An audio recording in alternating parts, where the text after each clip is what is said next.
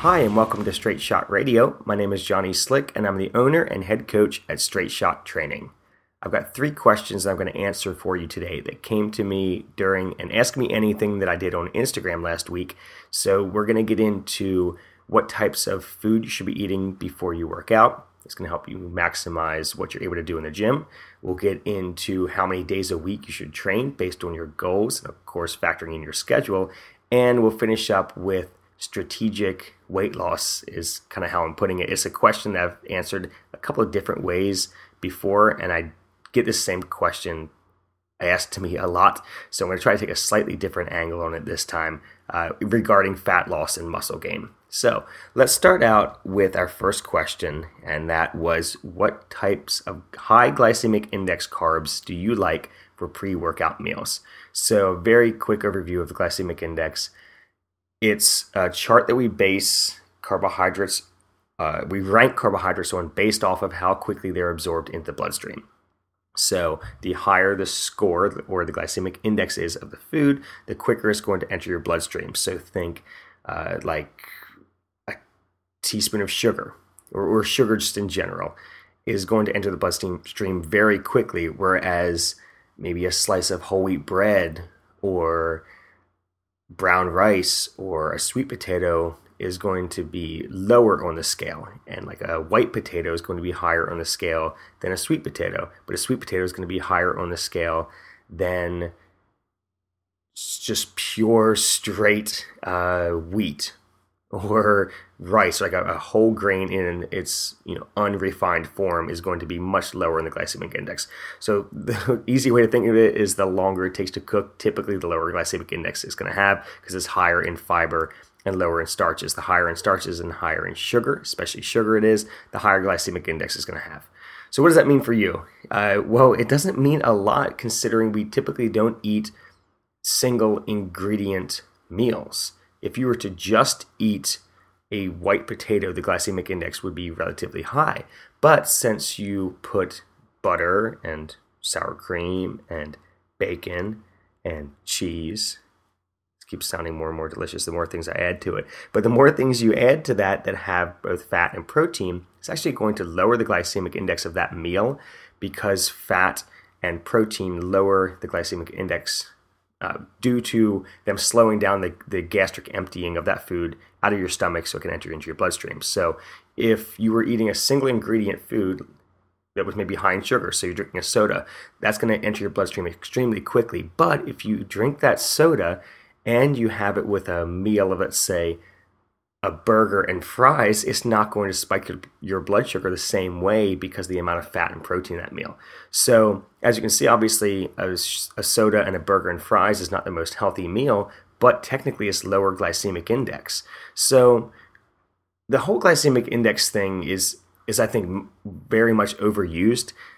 It's kind of a good scale, I guess, to steer yourself away from more high-calorie, low-nutrient foods, so things that don't have a lot of vitamins, minerals, fiber, protein, healthy fats, and or just pure sugar, and steer yourself more towards the things that are going to have fiber and protein and vitamins and minerals in them. So it's okay for that, but I think that people read too much into the glycemic index scale. Also, there are certain foods that are high glycemic index that are low glycemic load. So because we had to come up with a different scale because there were certain foods that were high glycemic index, but you weren't comparing grams of weight to grams of weight. So I know I'm getting really down like a nerd rabbit hole here, but if you were to eat watermelon by itself is going to, you can hear my West Virginia accent when I say watermelon too. Watermelon is going to have a high effect on your blood, raising your blood sugar because there's no fiber, it's just water, and it just enters your bloodstream so quickly. But the amount of carbohydrates that are in a cup of watermelon is very different than the amount of carbohydrates that are in a cup of Frosted Flakes. So now you have to compare carbohydrates to carbohydrates and grams of weight to grams of weight, and then you see the glycemic load is actually relatively low on watermelon because you're not going to eat as much of it to get the same amount of carbohydrates that you would in a bowl of Frosted Flakes or something like that. So So then there was a switch made to the glycemic load. And after a while, people kind of just tossed it, for the most part, out of the way, because you're not eating one thing at a time when you're eating a meal. So when it comes to high glycemic carbs pre-workout, you have to look at the entire meal. So this question came to me from Kyle. Kyle's a CrossFit coach up north and has lost an awesome amount of weight recently and built up some serious strength in the process, able to maintain a lot of his lifts, and he's gotten way faster.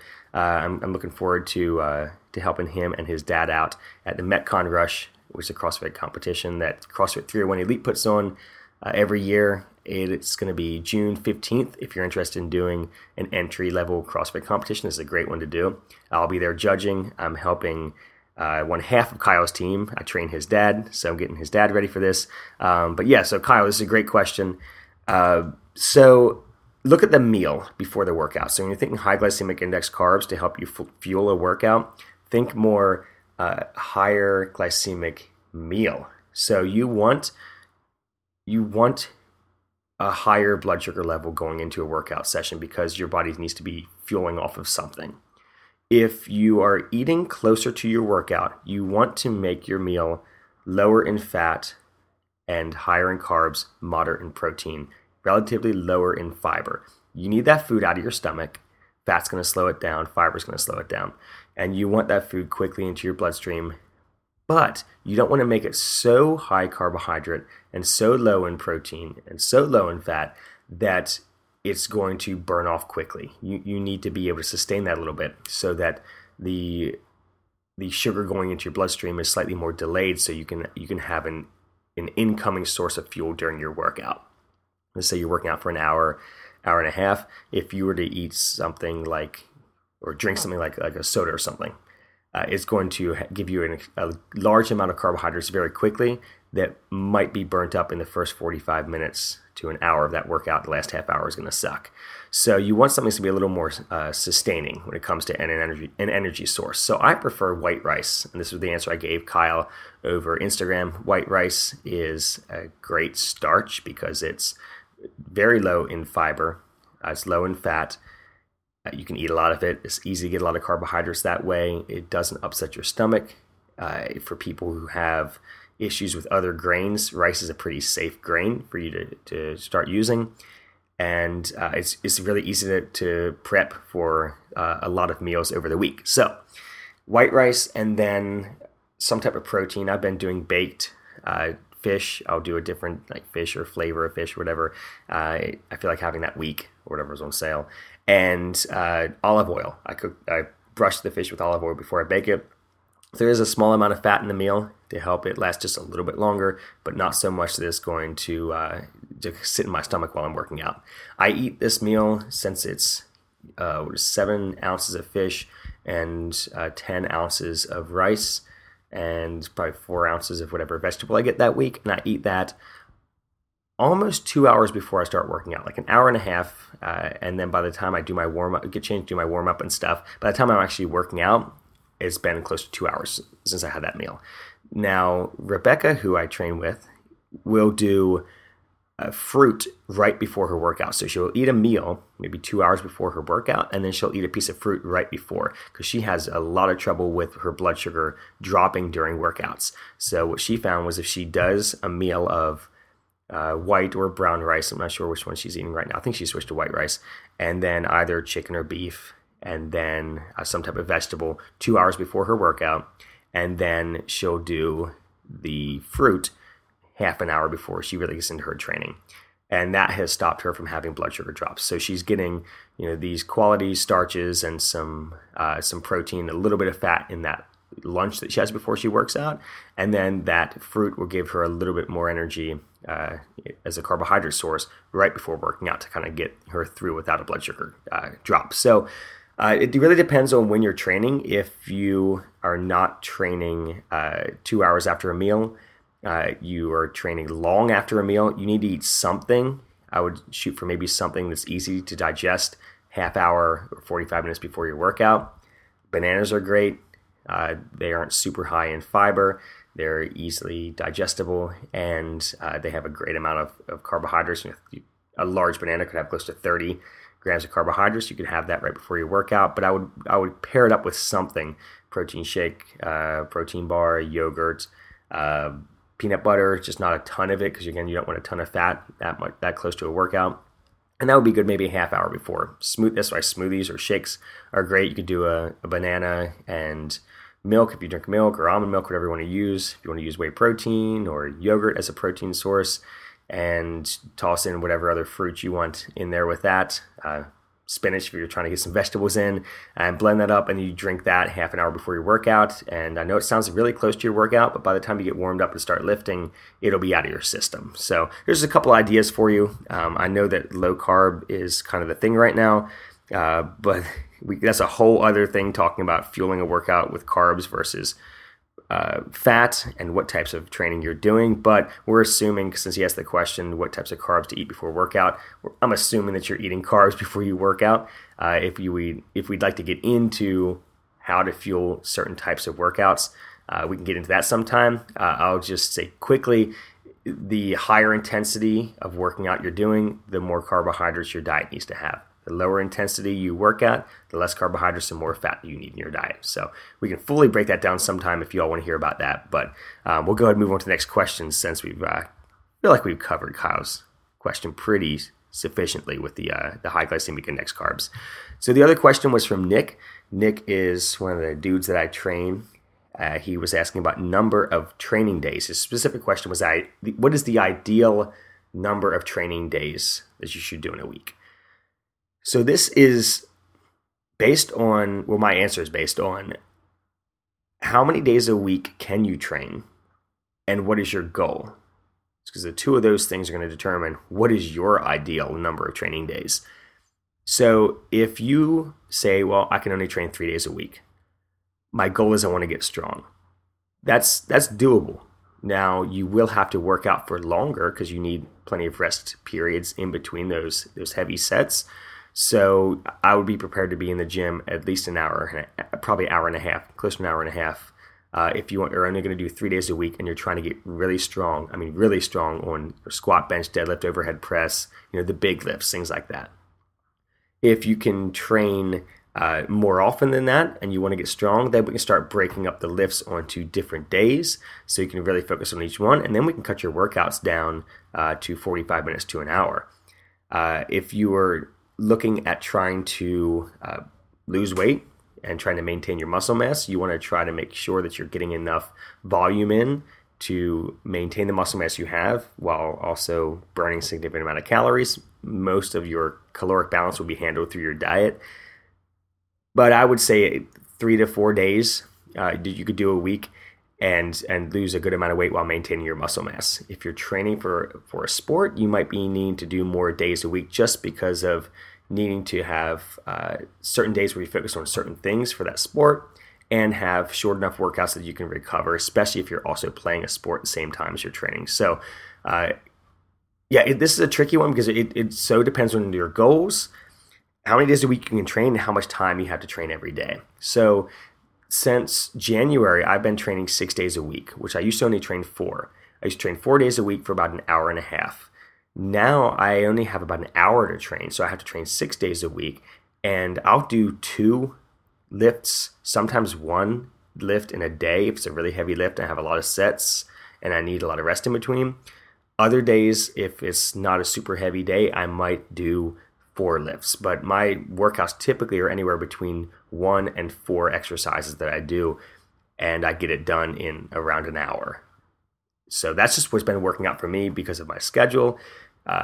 It's not my favorite way that I've ever trained, just because I feel rushed, and it's weird only getting 1 or 2 lifts in a workout, but it's been what's working for me, and I've been hitting PRs on my lifts and doing really well with it. So If you want to do 6 days, so we'll start the highest end of the scale, Nick. If you want to do 6 days, I would say keep your workout shorter, and then you need to undulate or change up what days you go heavier and which days you go lighter. You can't go heavy 6 days in a row. You're going to get burnt out. And you can't go moderate 6 days in a row too, because you're still going to get burnt out. You need to have heavy, moderate, and light days. I could probably do a whole episode sometime, maybe bring Andrew on and we'll do a whole episode on what's called daily undulating periodization, which I'm doing right now. I've been doing for the past almost 18 weeks.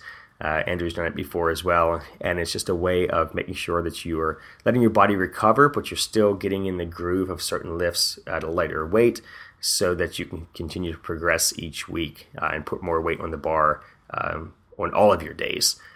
So that would be your 6 days. 5 days, maybe you're training Monday through Friday and you're taking the weekends off. This is a pretty typical way of people, the typical way that people train who are really into getting into the gym, but they can't get to the gym on like non-work days.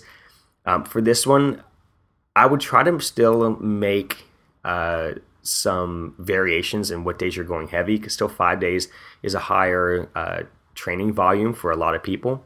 Maybe do 4 lifting days and 1 conditioning day or cardio day, whatever you want to call it. Or if you're doing 5 days, to make sure you're switching up what things you're working each day and how hard you're going each day. The other thing you do with a 5-day split is do 3 days of lifting and 2 days of conditioning if you really like doing conditioning. But ideal for each person's goal is going to be dependent on what their goal is. So yeah, I know I didn't really exactly answer the question, Nick. I'm going like through all the different types of training you could possibly do, but ideal is you got to find something that works for you. If you can only train 2 days a week, you can make it work.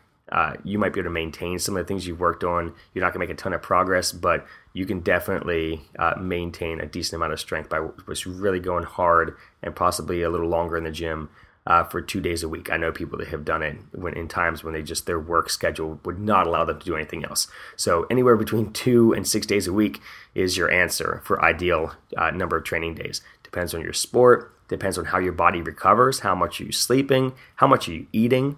If you're dieting, you might actually have to train a little bit less just because you have less food coming in. And if you keep on trying to hit it hard 6 days a week in the gym, you're going to feel like you're hitting your head against a brick wall by the end of the week. Your lifts are going to start going down. You're going to get discouraged, and you're going to affect your sleep, and then you're not going to lose weight. So ideal is very individual. I would say try out the minimum effective dose. What is the least amount you can train to still maintain your goal? I know this sounds strange because we love being in the gym because this is our hobby, but also there's a point of diminishing returns. And I know the popular thing right now is no days off. I've even heard someone say, well, diminishing returns are still returns. Yeah, but they're diminishing, like they're getting less. And at a certain point, you're going to start seeing those lifts go down. If you see your lifts go down over like a 12-week cycle, that means you got weaker. That means you wasted 12 weeks on that lift or those lifts because your numbers went down. That's not training, that's exercising. There's something different between, there's a very big difference between exercising and training. Exercising, you're coming in, you're burning calories, you're feeling a burn on the muscles, kind of like a casual working out for recreation. When I think of training, I think you have a specific goal. You want to lift this much weight. You want to run this race this fast. You want to lose this much weight or this much body fat. You're training. You have a goal in mind rather than just kind of coasting along. So yeah, you want to find that minimum effective dose for your training. What is the least amount that I can train just to accomplish my goals? Then once you find that, you can test out to see, well, can I add a day and it not affect me? And then add something light into another day. And then if you start seeing good results with that, great. Can I add time to one of these days? Or can I add another day without diminishing returns by taking the volume down on my other workouts? And play around with what you're doing and what days and how much you're doing over the course of the week. But still look at your whole week as a whole. You can't just look at one day and be like, yeah, well, I squatted really heavy on Monday, but I'm bench pressing really heavy on Tuesdays, so I'll be fine because that was my legs and this is my arms. But fatigue is cumulative. So just because it's a different part of your body does not mean that your body will be not wrecked the next day when you wake up and your next lifts suffer. So look for that minimum effective dose and then gradually add in more if you feel like you need more. Otherwise, if it's not broken, don't fix it. If you are making great gains on 3 or 4 days a week, go for it. Your body's going to be recovering well. Right now, I'm making good gains by working out less time each day and taking it easy. I have at least 2 really easy days a week, sometimes 3 really easy days a week, and I'm really only going heavy once or twice, and I'm going moderate once or sometimes twice, and it's working out really well for me. So you have to play around with it, and we can get a whole episode. We definitely need to do that, get into daily undulating periodization so that we can help you all find, how to manage your total training volume and your recovery in that whole thing. So thank you, Nick, for that question. That was a good one. Last one here. How to lose, the question was how to lose the spare tire, but he meant belly fat. How to lose belly fat while gaining muscle. So everybody wants this magical, like, holy grail of training adaptations, which is I'm going to lose body fat, which is requiring me to be in a caloric deficit, which means my body is not receiving calories from outside of it, so it has to get calories from off my body for me to be able to sustain my life and my working out. So we want that. But we also want to gain muscle, which requires a caloric surplus, the more calories coming in than we're using, to be building up a tissue in the body at the same time that our body is tearing down a different type of tissue due to a caloric deficit. So we want to be in a deficit to lose body fat, but we want to be in a surplus to gain muscle. So think about it for a second. Now, when you're first starting to work out, very first starting to work out, you can lose body fat while gaining muscle. It's just because you are so unconditioned when you first start out that as your body is using calories off of your body fat, it's able to use some of those calories mixed with, of course, the food coming still in to build muscle, just because there's not a lot of muscle there in the first place, and you're performing all of this mechanical work through lifting weights, and if you're doing cardio or conditioning or whatever you're doing, your body has to manufacture some tissue to make that stuff happen. You can gain some muscle mass while losing body fat. This is for beginners, though. Once you've been working out for a while, and it happens quickly. Those beginner gains drop off quickly. Once you start actually working out a good amount, your body's going to do one thing or the other. It's going to build up or it's going to tear down. It's going to build up muscle mass and body fat, or it's going to tear down body fat and possibly some muscle. Typically, you're almost always going to lose muscle whenever you lose body fat. It's just how it works. So when it comes to losing belly fat while gaining muscle, first of all, we can't really spot reduce fat. You lose it where your body has the most of it. So if you have the most of your body fat in your stomach, it's going to be the first place you lose it, but it's also going to be the last place you see it lost, because you carry the majority of your body fat there. And that's going to take some patience. So I would start with losing the weight first. So get rid of the excess body fat. It's going to help out your blood sugar numbers, it's going to help out your cholesterol, your blood pressure, all of your health markers, just by getting that body fat down. Once you get your body fat down to where you want it for health or aesthetic purposes, whatever you're doing, you're losing weight for, then I would work on building up muscle. So your body doesn't like to be in a caloric deficit or a caloric surplus for a long time. It likes to try to reach homeostasis at some point, or some type of, like, set point where your body's like, yep, I'm going to stay here. This is where I like to stay. Try to make me move. So when you're dieting, eventually your body is not going to continue to respond. You're going to start losing weight slower till eventually it's going to kind of stop. So the goal, I think, for most people trying to lose body fat is, of course, don't be over aggressive with how fast you're trying to lose it, and be patient with it. But at the same time, don't keep dieting and dieting and dieting forever. You got to give your body a little break. It's hard for your body to diet. It doesn't like to do it. So I would say drop your body fat down, get it into a healthy range. Don't have to worry about trying to get, like, jack shredded immediately. Just try to get into a healthy range, and then don't try to go up right away. Maintain for a little bit, get into a good workout program, and then start eating more. Monitor your macronutrients, so carbs, fats, and proteins. Make sure you're getting the right ratios of those to make sure you have enough protein to build muscle, but also enough fat for good hormone production and enough carbohydrates for fuel for this exercise as you're gaining weight. So as you're starting to gain some weight, keep checking your body fat. You're going to see it go up a tiny bit, which is okay. It's not a problem because remember, we lost weight before. We can do it again. So as you're gaining that muscle mass, that body fat, if you see that you're hitting a point where you're not gaining that much muscle, you're starting to gain some extra fat, then if it's starting to bother you, I mean, you don't have to stop here. You can keep going up as long as you're still gaining muscle. At that point, once you hit the point of where you gain some muscle and you gain a little bit of body fat, you just go back to that maintenance period for a while, maintain for a while, make sure your weight stays there, maybe try to work on your strength, or maybe if you're into doing conditioning, you can work on your run times or something like that. And then you start your diet and diet back down a little bit. So I know that this sounds like a yo-yo, but it's much more of like a gently rolling hill of body fat percentage where you can go back down a little bit because you're not dieting excessively. It's not going to be for a long time. And we're going to go back down a little bit to get your body fat back down to where you want it to be. At the same time, make sure you're still lifting heavy enough to maintain that muscle mass that you've worked for.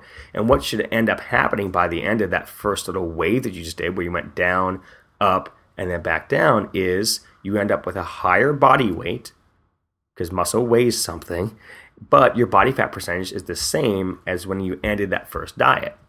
So maybe you dropped 15 pounds, you go up 10, then you drop 5, and your body fat percentage dropped during that. The key here is you have to keep measuring your body fat percentage, otherwise you're just gaining and losing body fat. And this takes time, especially once you've been training for a long time. It takes time to gain muscle mass, and the longer you can maintain muscle mass before you start dieting, the more you're going to be able to hang on to it. If you immediately go down as soon as you gain some muscle weight, a lot of times the first thing to go is that muscle mass.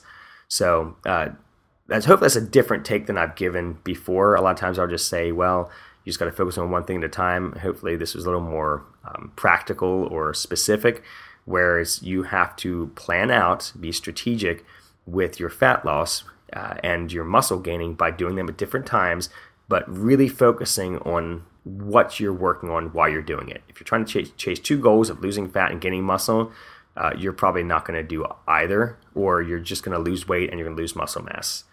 Whereas if you're focused on just gaining weight and you're not really thinking about what you're eating and you're not monitoring your body fat as you're training, you might end up getting a lot of body fat and having to lose a lot of that body fat when you try to cut down to a body fat percentage that you want to be at. So, yep. This is what trainers are for. So if you need help, come talk to us, and we can help you figure out. We can help you check your body fat. You can check in with us, even if we're not your trainer. We can help you check your body fat just to make sure that you are where you want to be when it comes to your dieting up or down process. And you can check in with us, and we can make sure that you're doing it safely and that you're hitting those goals, because we are very much invested in how you all are doing, because it's, it's our life. This is what we like doing. So if this is something that I can ever help you out with, if any of you have questions about body fat or questions about ideal training days, you want to send me what your workout schedule is and have me look over it. If you want to send me the meal that you eat before your workout, going back to our first question, send me that meal and just say, hey, what do you think of this? I would love to answer those questions for you and help you out. You can always find me on Instagram at Straight Shot Training, on Facebook, Straight Shot Training. If you are anywhere in the Frederick area, you want to stop by the Y, or if you're at the Y and you want to come with me with these questions anytime that I'm not actually in a training session with somebody, you can come up and ask me. I would love to help you out. I was talking to somebody who's a new trainer the other day who had a really good first training sessions and great first class that he taught. And I was so freaking excited for him to start this. I texted him later on. I was like, dude, this is absolutely the greatest job in the world. Like, this is the rest of your life. If you want to do this, this can be your career. This can be the rest of your life where you get to help people and have a blast doing it. So thank you all so much for the questions. I always love answering. Thank you so much for listening to this today, for taking the time to do this. If you want to check out Straight Shot Training, head over to straightshottraining.com. You can see what programs we have there. We also do nutrition there as well. If you want to contact us there, we can set up some meal planning for you.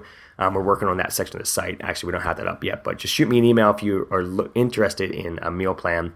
If you're interested in a functional fitness program, we have the Straight Shot Training Program. That's $21 a month, but your first month is free, and you get 6 workouts a week for that. Comes with demo videos, complete instructions, warm-ups, which include mobility and prehab. You get your strength training, you get your cooldowns. Everything's progressive, so we tell you, hey, here's how this should feel this week. We're going to add weight this week. This week we're working on this. This 6-week cycle we're going to be working on this, so you can see where you're going rather than just doing random workouts if you feel like you're kind of spinning your wheels with your current workout. If you were interested in just getting really strong, or if you're interested in strongman, we also have a strongman program. It's headed up by Coach Andrew Presnell. He gives you 4 strength workouts, 2 optional workouts that are sent out along with those. Same thing, you get your mobility, your prehab, and your strength work. You're going to be doing stuff that's going to make you good at the sport of strongman, even if you don't want to compete. It's a really fun, different way to train. If you're used to kind of doing normal gym workouts, this would really switch it up for you. You can head over to straightshottraining.com, click on the Strongman button, and check that program out.